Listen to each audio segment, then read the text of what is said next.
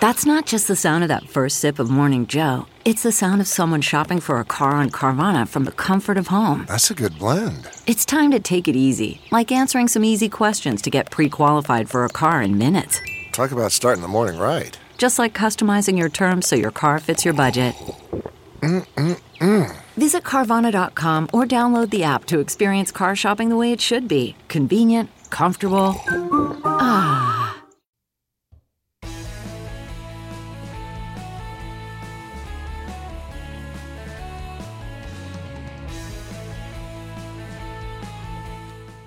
Hello, friends, and welcome. Welcome back to the Bill Press Pod and this week's Pod Table. It's about 8:45 a.m. on Friday, July 26th.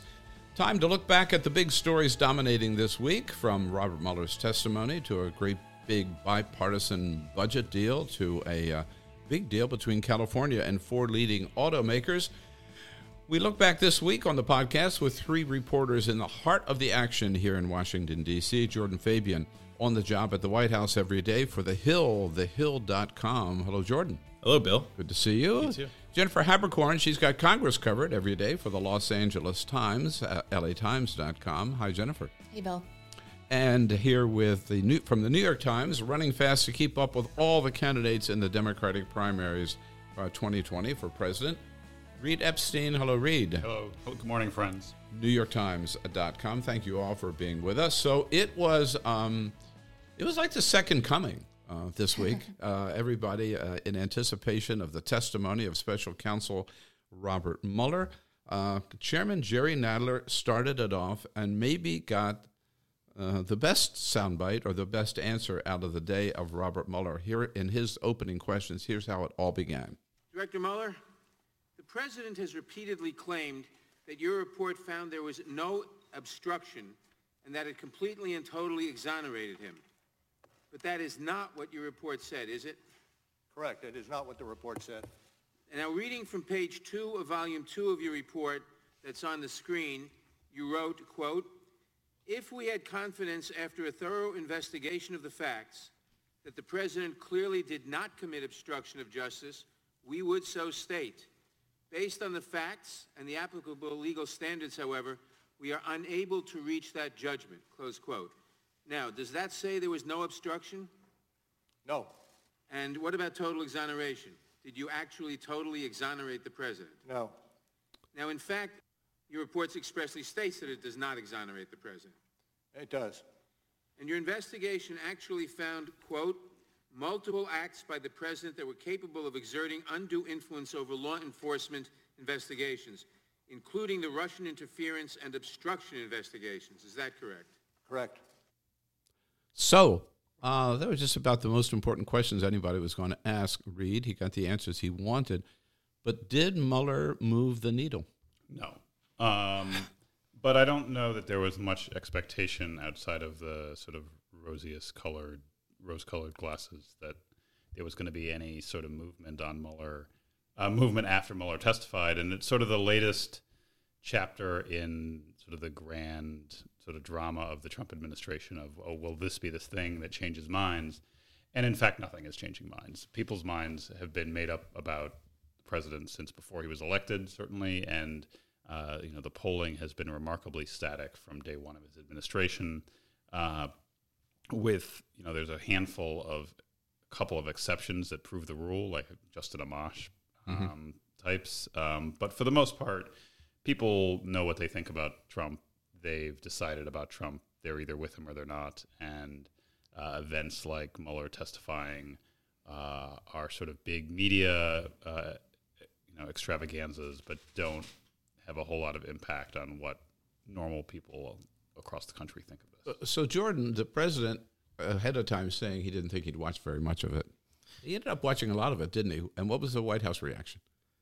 Yeah, when the moment he said that he wasn't going to watch, and I, am not sure anyone believed that, but uh, he he did end up watching a lot, as he admitted to Sean Hannity on Thursday night's program. And uh, the White House was quite pleased with how this went. They, uh, like Reid was saying, there wasn't this bombshell moment that came out that really moved the needle far on uh, impeachment. And I think that the White House believes that you know Democrats kind of made fools of themselves. That this was uh, something that they had built up into something that was perhaps going to move the needle, and and it didn't, and and therefore it was a failure.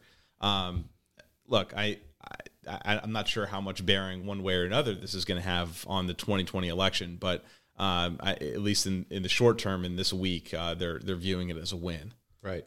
And on the Hill, Jennifer, um, a lot of people were, I think, hoping secretly, maybe not so privately, that this would kickstart the impeachment process. Right after this testimony, that all the Democrats would be rushing on board.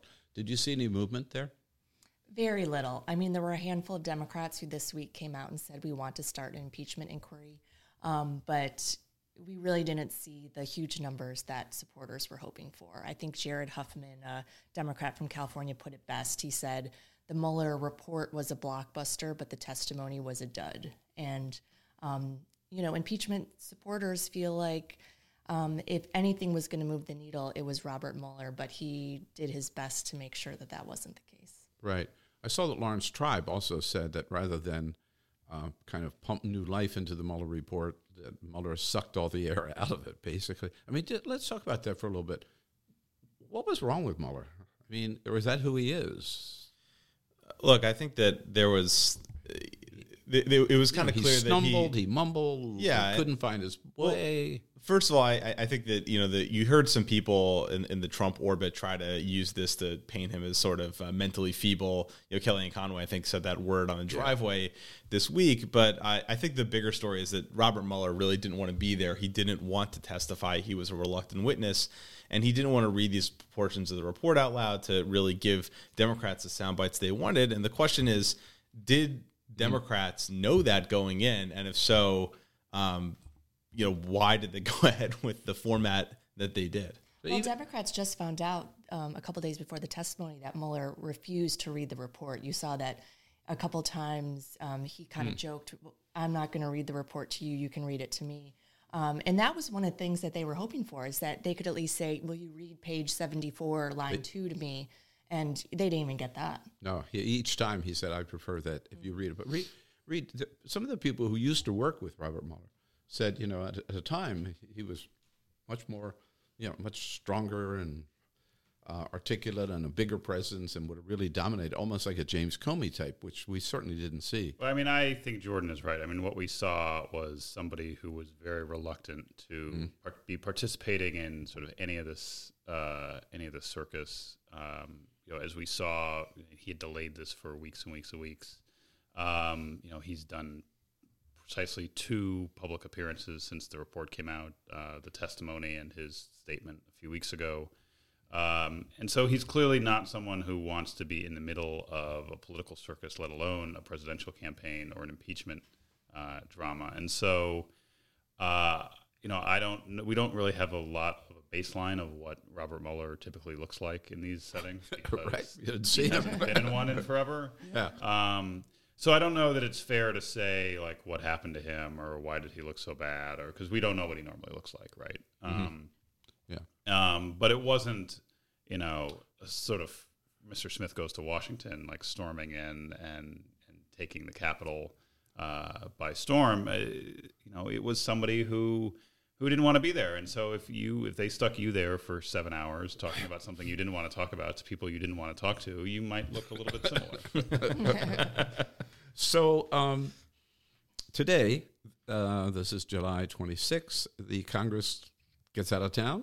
They'll be gone for 46 days. Um, back to the impeachment question, Jennifer. Um, right after the Mueller hearing, I spoke with Congresswoman Maxine Waters, chair of the House Financial Services Committee. I believe the first member, Democratic member, to uh, to uh, demand the impeachment of President Trump, and I asked her whether the clock might be running out on impeachment. Yes. If the clock is running out, I believe the clock is running on us, and I think that it's taken us too long. Uh, if they had started where I had started, we'd be over with them practically by now. But I, I think uh, the assessment that uh, getting into an election year doesn't work, and I, I basically believe that also. So we've got from Labor Day, maybe another month or so after Labor Day. I think we're getting dangerously close to the time when it's uh, too late. Jennifer? Yeah, that's certainly what I've heard from the House Democrats as well who support impeachment. Um, they felt like the August recess was either going to give them momentum if Mueller had provided some, at least some compelling sound bites. They would be going into the August recess with at least the possibility that they'd be hearing at their town halls, we need to do impeachment and maybe move some of those um, uh, hesitant Democrats in, in their direction. Um, but I think the August recess is really going to put a damper on it. Um, I think the, the the Democrat the Democratic voters who want impeachment are going to go to their members' town halls. That member is probably going to already support impeachment, and they're going to see a lot of um, a lot of heat, a lot of uh, focus on it. But for the Democrats who are in districts where impeachment isn't really popular, those members probably don't support impeachment. And so I think I think what the August recess is going to do is kind of put a put a damper on things. And they're going to come back in September for just a couple weeks, and that's not enough time to, you know, get to nearly 200 Democratic members who want impeachment, let alone convince Nancy Pelosi that this is a smart idea. So. Yeah. It, it was Jordan a win for Nancy Pelosi because this is what she has wanted, right? To get to the August recess.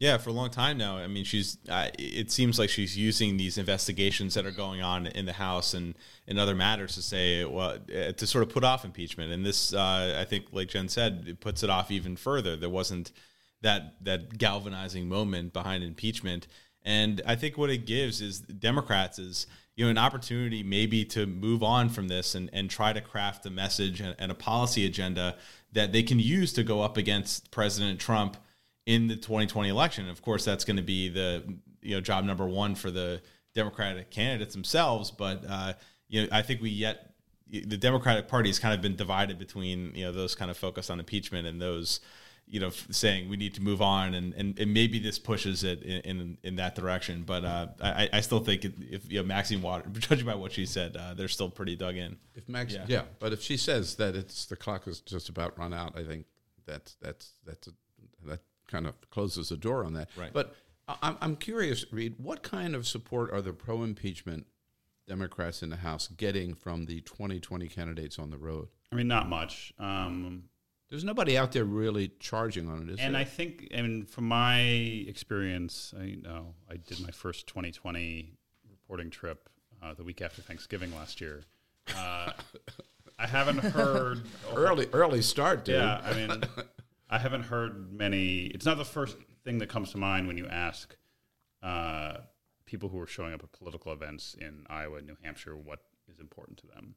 Um, they say we have to get rid of the president, we have to get rid of Trump, um, and I care about you know health care, the environment, uh, education, and something else. You know the the the sort of Washington dramas, whether it's Russia or Mueller or whatever else is going on and dominating cable news and people, you know, within you know four miles of where we sit, uh, just doesn't have a whole lot of relevance to people's lives in Cedar Rapids, in Manchester, mm-hmm. uh, and Des Moines. It's it's not at the front of their minds.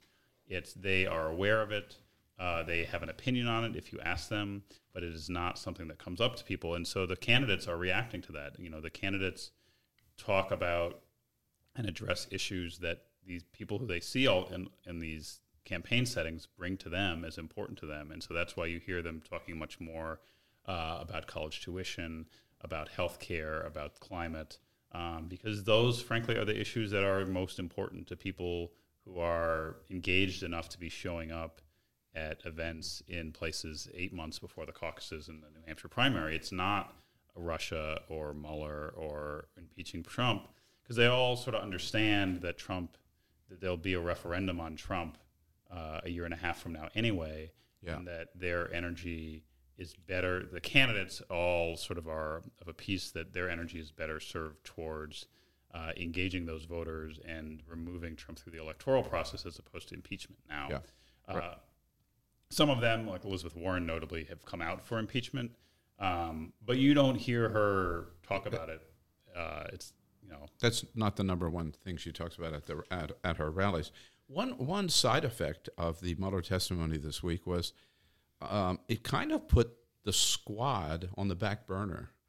You know, suddenly uh, every newscast was not led by the president's latest tweets about about the squad, uh, but um, Bill Weld, who is, let's remember, a Republican 2020 candidate in the Republican primary against President Trump, no matter how serious he's out there. And he spoke to the NAACP convention this week, and here was his take on the president's tweets about the squad. Let's get one thing out of the way right at the beginning. Donald Trump is a raging racist, okay? He's a complete and thoroughgoing racist. And he made that choice as a choice a long time ago when he was engaged in the housing business in New York with his father. And he famously said, we have ways of keeping people like them out of our projects. Now the Republican Party in Washington, the National Republican Party, has a choice.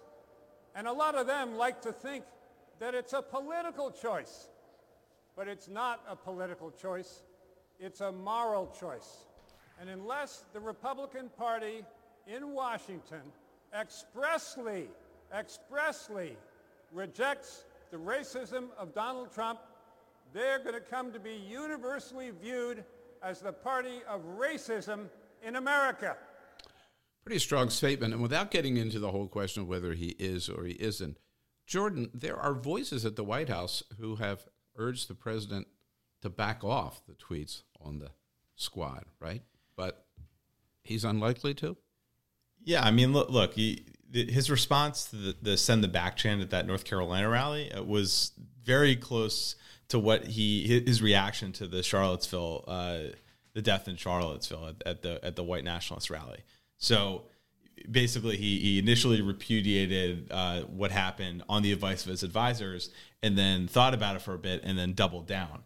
Um, and and this is the path he's chosen. He said they were real patriots. Yes, exactly. So and and and this is the path that he's chosen, and and there's he's not backing off of it, and there are no elected Republicans in Washington who are.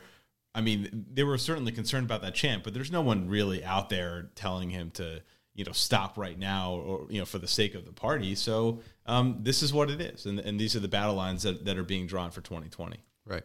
Uh, I mean, it's not like this is out of character or a surprise to anyone who has been paying attention the last you know four years. It, this is who the president is. This is how he operates. This is how his supporters operate.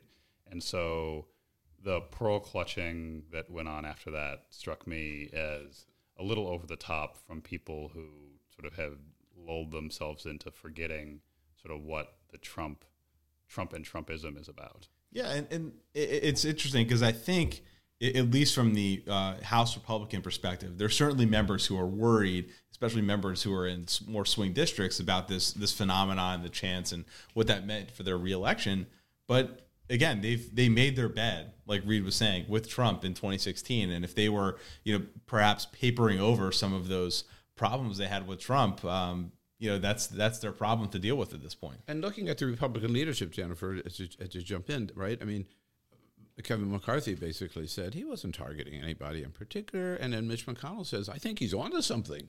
I mean, that's that's as strong as you got right. from the Republican leadership. And I think we're going to see. You know, we saw McCarthy originally he told reporters not on camera that he didn't agree with the chant, and then when he was on camera, he said, "Oh, he wasn't um, he wasn't encouraging the chant. In fact, he he resumed his speech immediately so that the chant would die down." Which, you know, I think I saw a clip that showed it was 16 seconds of of, of the chant. So I'm not sure that we can say that that's a mm-hmm. accurate depiction of what happened. Um, I think you also have to think about the um, the the impact this has had on House Democrats you know, prior to um, the president going after the squad, uh, there was a big divide between the squad and other House Democrats. And this has kind of had a unifying effect. We saw a lot of House Democrats come out and defend the squad.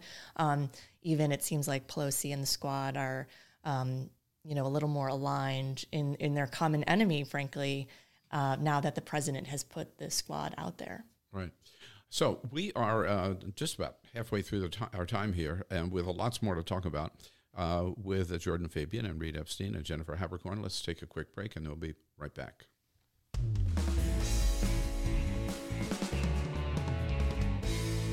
It's the Bill Press Pod, and this week's pod table were brought to you today by the American Federation of uh, Government Employees, the great men and women of the AFGE under President J. David Cox. They're the men and women who keep our federal agencies running uh, day in and day out. Proud to get up and work for America every day, not just in Washington, but all across the great, great country. We thank them for their good work and for their support of the Bill Press Pod.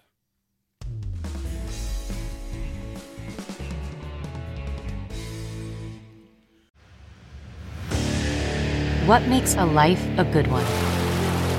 Is it the adventure you have? Or the friends you find along the way? Maybe it's pursuing your passion while striving to protect, defend, and save what you believe in every single day. So, what makes a life a good one? In the Coast Guard, we think it's all of the above and more, but you'll have to find out for yourself. Visit gocoastguard.com to learn more.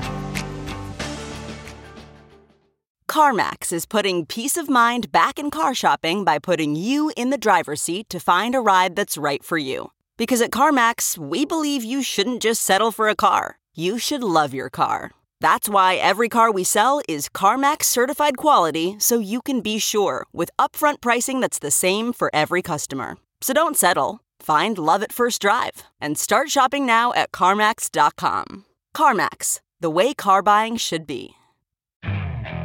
Okay, picture this. It's Friday afternoon when a thought hits you. I can spend another weekend doing the same old whatever, or I can hop into my all new Hyundai Santa Fe and hit the road. With available HTRAC, all wheel drive, and three row seating, my whole family can head deep into the wild. Conquer the weekend in the all new Hyundai Santa Fe. Visit HyundaiUSA.com or call 562 for more details. Hyundai, there's joy in every journey.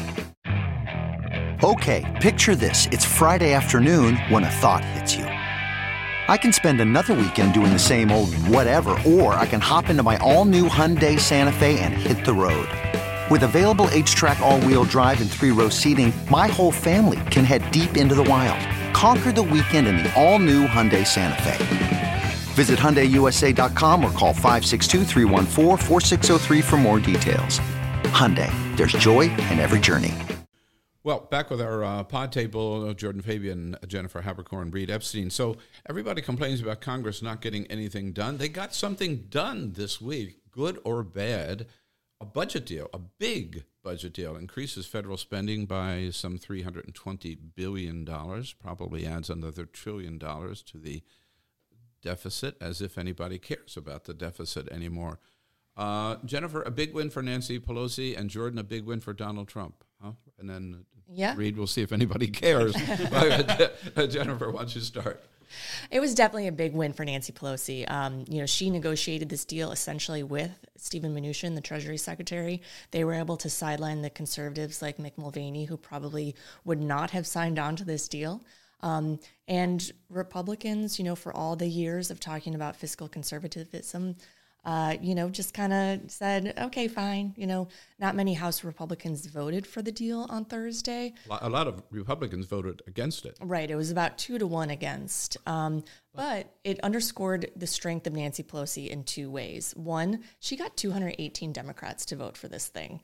So this could have passed if no Republican had supported it. Um, she marshaled her members. Um, you know, Democrats were not excited about this, but you know, they said, let's get the debt ceiling out of the way. We're taking away a, a political cudgel that Republicans could use in the future. Um, and it showed, uh, you know, Pelosi wanted to send a message that this was a pretty good deal for Democrats, and she was able to do that. And Jordan, Donald Trump complained, I, I mean, bragged rather once about being the king of debt. I guess now he really is, huh? Yeah, I mean, it, like uh, you know, Jennifer was saying, this uh, you know, this era of uh, austerity and, and fiscal discipline is all of a sudden over. I mean, it's just uh, it's amazing as you know somebody who covered that uh, the fiscal cliff fight and. Uh, you know, like seven or eight years ago, it's it's a completely new era. But uh, you know, the calculus at the White House and specifically for President Trump is that he did not want to go through one of these damaging budget fights leading up to his reelection campaign. Uh, he he saw the political fallout, and his advisor saw the political fallout from the shutdown earlier this year over the border wall. His his approval ratings took a major hit uh, Mm, during that yeah. fight. So um, that was certainly on their weighing on on the president's mind and on some of his team's mind heading into these talks. Right. So it was uh, good for the Democrats, good for the Republicans, good for the country. Reid? We'll, we'll find out, right? Um, you know, it's it's probably better for the country if there's not a government shutdown, um, and if there's not a huge fight. Um, you know, we'll see, right? I mean, I think these big spend these big spending deals uh, tend to reveal hypocrisies on many in many camps. Uh, you know, we all, like Jordan said, we all lived through Republicans uh, beating their chests and you know putting themselves in front of the doors to block spending during the Obama era that uh, many of them have now are now supporting when Trump is president. Uh, I forget who someone I've read this on in some a story somewhere that the deficits have increased under the last three Republican presidents and decreased under the last two Democratic presidents. Um, it does seem that when a Democrat is in office, the Republicans get uh, up in arms about government spending uh, and the deficits, which sort of forces the Democrats to deal with it in a way that Republicans don't when they're in control. Um, just uh, for a sideline, I, I ran into former Democratic Senator Byron Dorgan uh, from North Dakota last night. Uh, and uh, I said, So, Byron, I got the budget deal done. And he said, Yeah, it's a total piece of shit.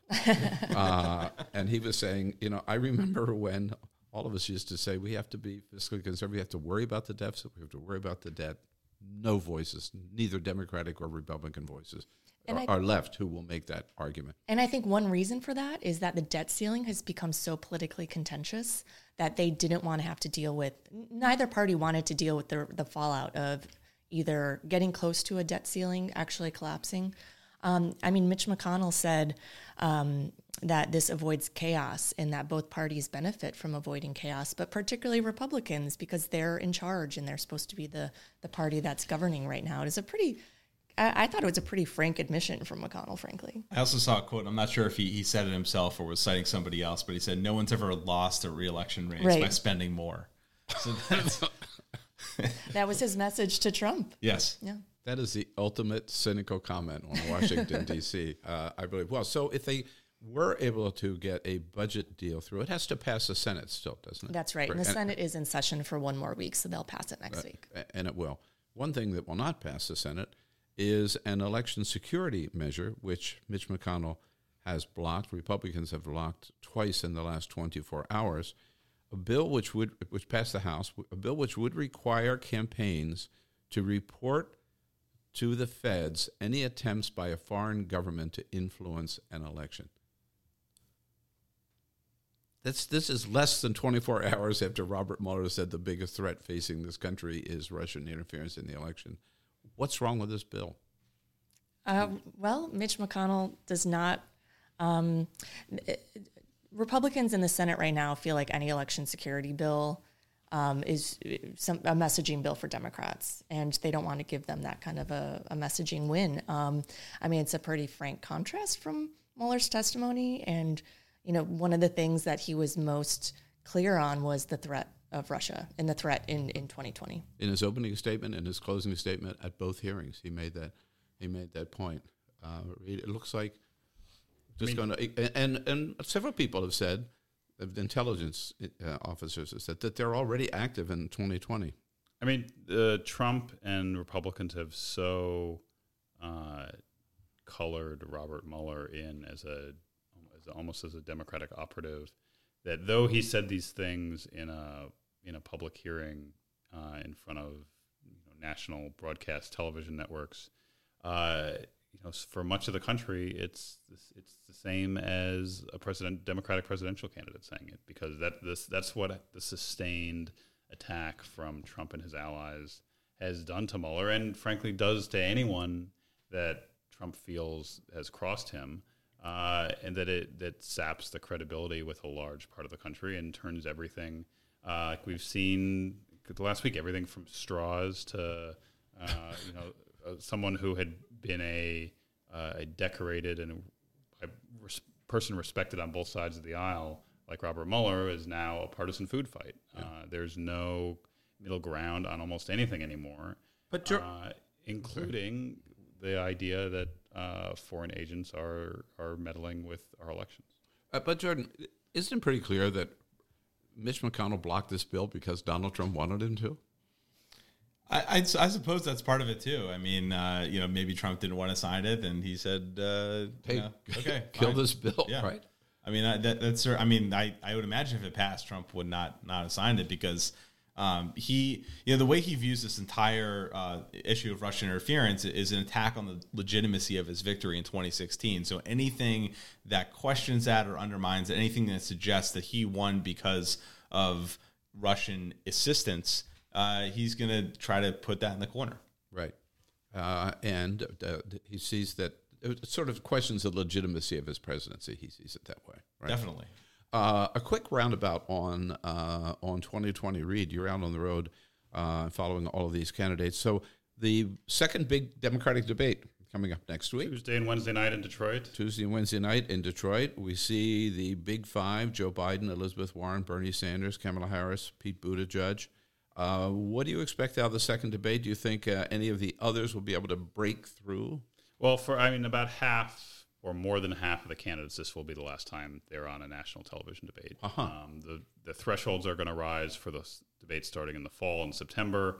Uh, only six, the big five and Beto O'Rourke are the only ones who have qualified for the September debate as of today.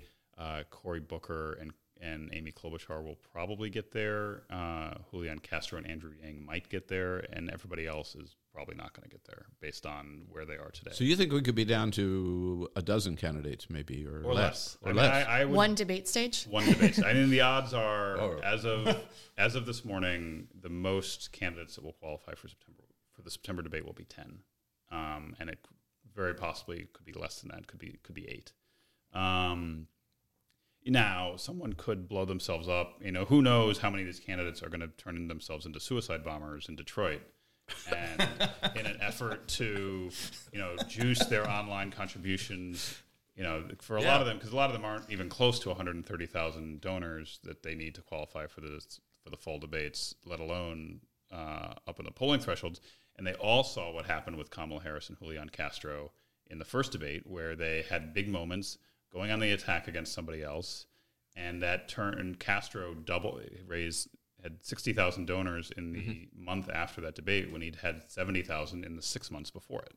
Uh, Harris raised four million dollars in the week after that debate, and so the incentives are in place. Uh, and so everybody on that stage outside of the Big Five, and including the Big Five, right? Harris has been going after Biden, is going to be looking to their left and their right and looking for somebody else to blow up. yeah. Uh, it seems that Joe Biden needs a good night. Jordan, wouldn't you agree? Yeah, I, I think he needs to be uh, much more assertive and uh, and perhaps take some shots at someone like Kamala Harris and uh, and put a more forceful defense not only of himself but also a, a forceful case of why he should be president. Now, you know, he's sort of run so far as the you know presumed front runner, kind of uh, taking a, a leisurely pace, if you will, uh, and, and not and try to stay above the fray and not engage with his opponents. But I don't. He's not going to be able to play that game in this debate, especially with the dynamic Reid mentioned. Um, you know, the I, think Cory Booker has telegraphed this week that he's going to try and take a similar type of shot that Kamala Harris took at the last debate. So uh, him and his team are going to need to be prepared for that and have some uh, effective answer. And remember, Biden is going to be standing in between Booker and Harris uh, at the debate stage. So they That's- well, it, it there's may a be a tag team effort with. I'm curious too. Who has if- to break through, Jennifer? Um, I think, um, in addition to Biden, um, I'm interested to see who the candidates kind of go after. Like who who the candidates view as their front runner.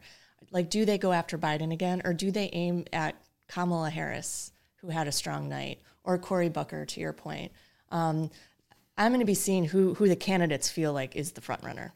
Right. And Or, we'll- and we'll also or maybe Elizabeth Warren. Yeah. I think we're also going to see sort of a, in a little sharper context who they don't like among the candidates on the stage because I, I think Mm.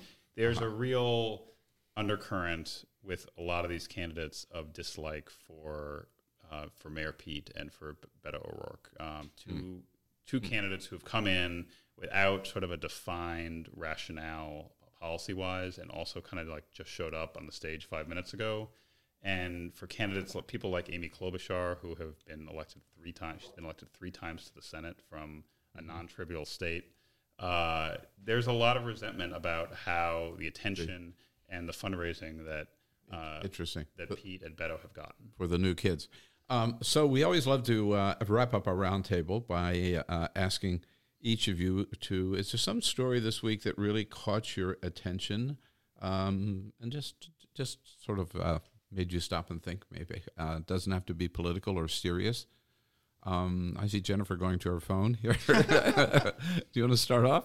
Sure. Um, this is a non-political story, but right. um, it was a good a good break. Um, I didn't know this existed. American Airlines in the 80s had these passes they sold for a quarter million dollars. It was a lifetime pass in first class. And it was a story on uh, narratively the man with the golden airline ticket about one of these guys who um, bought one of Oh. these passes, and then American went after him because he was using it too much. Well, th- they're the, rule, the rules of the game, right? So you Yeah, well, you have to read the story, but I, I found it very interesting. you paid two hundred fifty thousand dollars, and then for life you could fly. It- for free in I first think, class. I think they no longer sell those. They don't. Apparently, in the early 2000s, they tried to sell them for I think three million dollars, and no Oh, one bought them. No one bought them. Jordan. I love the story this week about the fake presidential seal Oh. that Oh, uh, yes. President Trump So spoke in, in So front of at the Turning Point USA conference in Washington. The seal had was modeled on the Russian coat of arms. Yes, yes. The eagle was holding 12 golf clubs, and the motto was 45 is a puppet. I mean, that's. eh, I mean, this White House has, has been like riddled with spelling errors and, and mistakes like that. But uh, and I know this wasn't the White House's choice of logo, but that that was next level. I mean, that was amazing. And of all places to appear, right? Yes. It wasn't at the Democratic National Right. Convention, Yes. right? and then so there was a story. The Washington Post actually found out who did it, uh, who made that logo, and it was actually a disgruntled Republican, so never Trump Republican, who's also a graphic designer. And and his theory is that this had to be deliberate because you had to search on the internet deep down and, and find this thing because if you search like presidential seal on Google Images, I did this before coming on the show, Bill, and it's like you know all the normal ones. Like, how did you find this?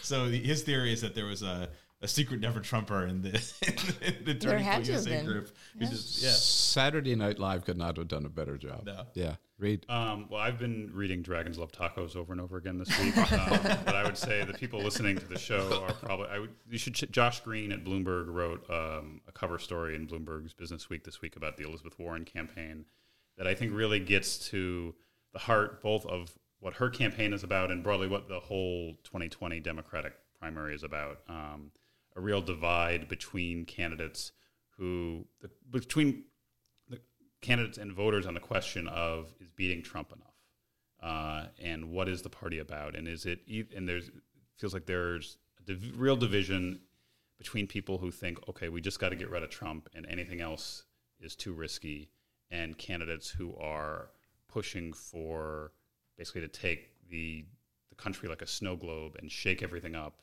from the left the way that Trump Mhm. did from the right and and embark on some a new era of uh, democratic and American politics. Yeah, interesting piece. Uh, my favorite story is just is very very quick, uh, and that is another Trump tweet, which uh, I credit Philip Bump from Washington Post, who put this out there uh, yesterday.